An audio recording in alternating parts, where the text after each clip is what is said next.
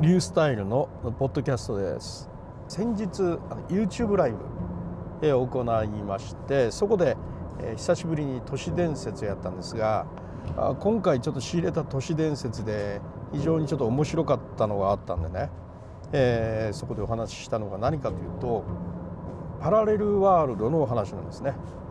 でパラレルワールドってまあ平行世界ですね、え、自分たちが住んでいるこの世界と微妙に違った、え、世界があるよと。それも無数にあるよというそういうような、お話なんですがまあそんな口頭無形な SF っぽい話をというふうに思うんですけどなんかね物理学の世界ではもうなんか当然でしょみたいなのがなってきているような話でね、えー、平行世界っていうのはもう当然あるでしょうみたいなね。そういうふうにちょっとまあなってきてるというようなねあの話を聞いたことがあるんですけどまあちょっとそのことにまつわるお話なんですね。えー、それである人が平行世界パラレルワールドに行った話っていうのはよくある話でなんかちょっと微妙に家族が違って 微妙に家族が違ってるのは微妙にとは言わないけれども何かが違うとなんか違和感感じるみたいなねで気が付いたらまた元に戻ってたみたいなそういうような話をよく目にします。で今日の話というのはですね非常になんかねあの面白い話でその世界ではビートルズがまだ解散してないというそういうようなお話だったんですね。でこれで2009年の9月でしたかねアメリカのあのカリフォルニア州に住んでる方。この方がお友達のところにね、えー、遊びに行ってで帰ってこようとしたとこある渓谷がありましてその渓谷の中で、えー、まあ周囲何十キロとも人家も何もないところなんですよね。急にこう、えー、車の中にいた犬がなんかワンワンと言い出してなんか見たらなんかおしっこしたそうにしてたと。いうことでですねあの車を止めておしっこさせていたと。いうところなんですがはと気が付いたら犬がワンワンワンワン言って走り出してる何かというと野草追っかけ回してるんですよ。でその犬っていうのはもうなんか 夢中になったら見境なくなるということでああということでちょっと帰っておいでみたいな感じでね犬を追っかけて走ってたんですそうですねその方がね。そうするとうさぎ穴に足を取られて転倒したかなんかで倒れて気を失ってしまうわけですね。で、えー、はっと気が付いて当ててたっつってあの起きたらある人の家の中にいたと。だからそこにいる人がねあのジョナスさんという人なんだそうですけど大丈夫ですか？ということで「えっとここはどこですか?」って言ったら「はいあの今うちなんですよ」と「あなたが倒れてたんで今解放したんですよ」と。言ったら「もう本当にありがとうございます」ってでも私の倒れたところっていうのはあの渓谷の真ん中で周囲何十キロって人がね住んでないようなところだったんですけどつって。いや実はあなたはね私のうちのすぐ6メートルぐらいのとこ倒れてたんですって。言うんですよ。いやいやちょっとそんなはずはないでしょっていうふうな話をしたんですがそのジョナスさんという方はまあちょっと今からお話しする話はあなたにはちょっと口頭向けで信じられないような話かもしれないけれどもまあ聞いてくださいということで話をされたことによるとですねえー、私があなたがいるこの世界っていうのはあなたがいた世界とはちょっと違うんですと。パラレルアースといって別の地球全く同じね、えー、別の平行地球にあなた今いるんですよと世界が違うんですよとそういうことを言われたということでええー、という話になるんですよね。でまあ、ジョナスさんの話によると、まあ、1950年代に、まあ、宇宙開発をするのかそれともパラレルワールドの開発をするのかというそういうようなことがまあ全世界規模でちょっと話題になった時にその時の人類はパラレルワールド開発の方へなんか進んだということで、まあ、当時も2009年代ですけれども、まあ、あの自由にですねえパラレルワールドを行き来できるようなあのテクノロジーをもう開発をしてたというような状況になっていたんだということなんですね。でまああの政府の方がね、え、安全なあのタイムウェイじゃなかった。あのパラレルワールドの旅行ができるように。ここはダメだよ。ここはいいよみたいなことを指針を示してくれてると。えー、なぜかというとそのそこへ行ったら行った先がマグマの中だったとかね。空中だったとか水中だったとか岩の中だったとかね。そういうふうになったら死んでしまうのでこれは危ないと。いうところでそういうところはもう行かないようにここは安全みたいなねそういうことを教えてくれててそのジョナスさんという人はそういう安全にパラレルワールドへ旅行するそういうトリップのための会社のですね、えー、まああので働いてる人やったということで。で、まあ、その日はまだ探索されていない新しいパラレルアースをずっと探索していたところを見つけて、えー、そこにちょうどあのこのジェームスさんという方なんですけどねその方が倒れているのを見てで普通はねあのその別に世界に連れてくるようなことはしないんだけどいやこれはあの、ね、灼熱のね場所に倒れてたんでこれは命に関わるということでそんで連れてきたというそういうような話だったということなんですね。実にまあ納得のいく腑に落ちる理屈がちゃんとつけられていたということで、まあ、ジェームズさんはへえと半信半疑ながらもいろいろとお話をしていったと、まあ、あのその時の生活の仕方とかね、いろいろなことについてお話ししたんですけど、まあ、とても自然なところもあればちょっと違和感のあるところもやっぱあったんだという話で。で話をしている最中に音楽の話になってまあ聞いてみるとまあ自分たちのよく知ってるバンドとかいうのも話なんかもねやっぱ出てきますしでも知らないバンドもそこにやっぱあったりとかするというもうこれそれはね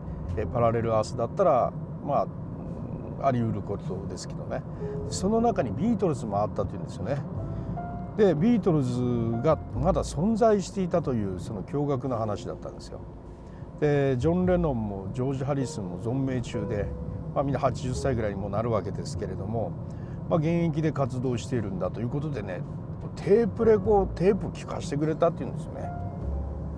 でなぜかそのタイムいやなんかあのパラレルワールドに、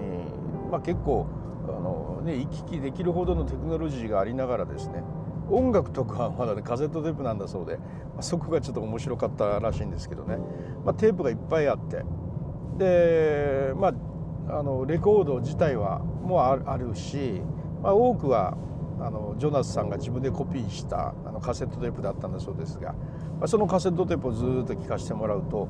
え例えばサージェント・ペッパーの LP の、えー、表紙っていうのはねやっぱなんかちょっと違ってたらしいとかね。それとか中の入ってる音楽がちょっと違うとかまあいろいろあったんだそうですがあの非常に興味深いと、えー、75年の頃のねアルバムがあってみたり、まあ、現役2000年年代になってからのビートルズがあってみたりとかね、まあ、非常に興味深いという。そういうことでですねそのジョナサンがあジョナサンにジェームズさんがね「ぜひちょっとこのテープコピーしてくださいよ」と「持って帰りたいですよ」って言ったら「いやいやそれはダメ」と「なんでですか?」って言ったら「いやあなたのね危険に合わないようにするためだ」というようなことを言われたという。でちょうどその時なんか来客があったらしくて席を外されたのでパパッと一つズボンの中入れたんそうですねポケットにね。で分からないようにごちゃごちゃごちゃっとしてほんで、えーまあ、話を変えてごまかしてでそろそろ帰ります言うて帰ってこられたということでそのテープを2009年代に自分のサイトにアップされたということでね。で今はね YouTube にあるんですよそれをね。でそれを聞かせてもらいましたけどね面白かったですね。それをそれにどんな著作権があるのかどうかわからないんですけどほんのちょっとだけね、えー、YouTube ライブで聞いたりとかしたんですけどこれ75年のあのバンド・オン・ザ・ランの中の一つのフレーズやんみたいなのが1分頃にあってみたり、えー、それとか、あの、22分頃にはですね、えー、これあの73年頃のポール・マカドニーとウィングスのねヒット曲の「ジェット」っていうのがあるんですがそれとほぼ同じタイトルは「ジェン」という曲でですね「ジェン」って言うんですよね。これジェットじゃんみたいなのがねあったりしていやなかなかあのね面白かった「Listen to What's a Man Said」っていうね、まあ、ビーナスマースの中の曲が間にちょっと入ってみてであのコメント欄とかにはですねこれは切り張りじゃねえかみたいなねあのコメントがいっぱい上がってるんですが、まあ、切り張りにしてもこれちょっとやっぱ手が込んでるよねというそういうようなアルバムになっててね50何分ぐらいのフルであるわけですよ。なかなかちょっと面白くて、まあ、ビートルズの曲に現代のね、えー、打ち込み要素が入ってみたりとかシンセが入ってみたりとかねそういうような面白いでそれをね孝、えー、太郎さんに YouTube ライブで聞いてもらったんですけどね、まあ、実にちょっと興味深かったですね。で本当か嘘かなんていうのはそれは分からないんですが、まあ、とてもあのファンタジックな、ね、話で、えー、今でもビートルズが生きている世界があると。でそこの中の曲はこんなだと実際に聴かせてもらったらうわーなんか聞いたことあるようなのがちょこちょこと入ってるぞみたいなねで面白いのがあのイマジンがなんかあったんだそうですけどあイマジンあこれあのイマジンやんと思うよう曲があったらしいんですけどそれって、えー、なんか壮大なねオーケストラとかホルンの音とかがね入ったすごい、えー、なんかねあのー、壮大な音楽になってたそうなんですね。でどうもねやっぱジョン・レノンの最初のアイディアがビートルズの中でいろんなアイディアみんなのアイディアで膨らんでいって、まあ、そういう曲にそっちの世界ではなったんだなと。でも私たちの世界ではジョン・レノンがシンプルにねピアノで弾いてるそういう曲になってたんだなと。いうようなのもあって面白かったって 本人がね、えー、言ってるんですけど、まあ、本人っていうのはジェームズさんが自分のサイトに書いてあるということでね。いやあのコメントも非常にやっぱちょっと興味深くて面白くて。いやそういうようなのってねなんかまあ単に口頭向けっていうわけではなくてまあ確かにあるかもしれないなというような気がしましたね。でその音楽を、まあ、本当にビートルズの音楽かどうかっていうのはこれはもう分かりはしませんけどねでも例えばあのバンド・オン・ザ・ランって言ったのが1975年なんですが、まあ、1975年にビートルズとしてポール・マッカートニーが作っていたらあきっとこうなったんだろうなというようなね、え、気がするような音楽の作り方にはなってたというそれがそれで面白かったなというふうに思いましたね。えー、世の中面白い話がねたくさんやっぱりありますよね。都市伝説あ僕はあの本当に子供向けでこんなことがあるもんかみたいなのはあまり楽しめないんですけど、まあ、ありそうじゃないのっていうお話は楽しめるということはねこう言ったことがあるんですけれどもいやこの今でもビートルズが生きてる世界があるなんてありそうとかそんなだやないですか？じゃないですかって言われそうなんですけど僕の頭の中ではねあるかもしれないなっていう気がね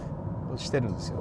だってパラレルワールドってあるよってもう言われてるじゃないですかね物理の世界ではね、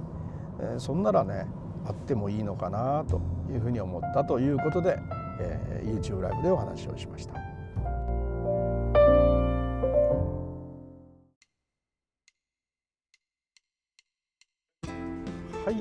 だったでしょうか。都市伝説ですね、えー、ビートルズが生きている世界があって非常にちょっと面白いんですけど、えー、と世界の入れ物ってやっぱすごいなと。あの分岐っていうのは無数に起きるということ。で、えー、今目の前に、立ったりね歩いてきて右と左に道がある時にどっちにも行けるってなった時にじゃあ右へ行こうと決めたあなたは右へ行ってるんですが同時に左へ行った世界のあなたというのも同時にそこで生まれたという。そうやってお互い行った先でどんどん分岐するのでもう無数ですよね、えそういうように世界がね、えー、どんどん一瞬一瞬ごとに無数に生まれていってるという。入れ物はどうなってんだみたいなね、え、感じですけれども非常に面白い話ではあります、ね、それではまたリュウサイでした。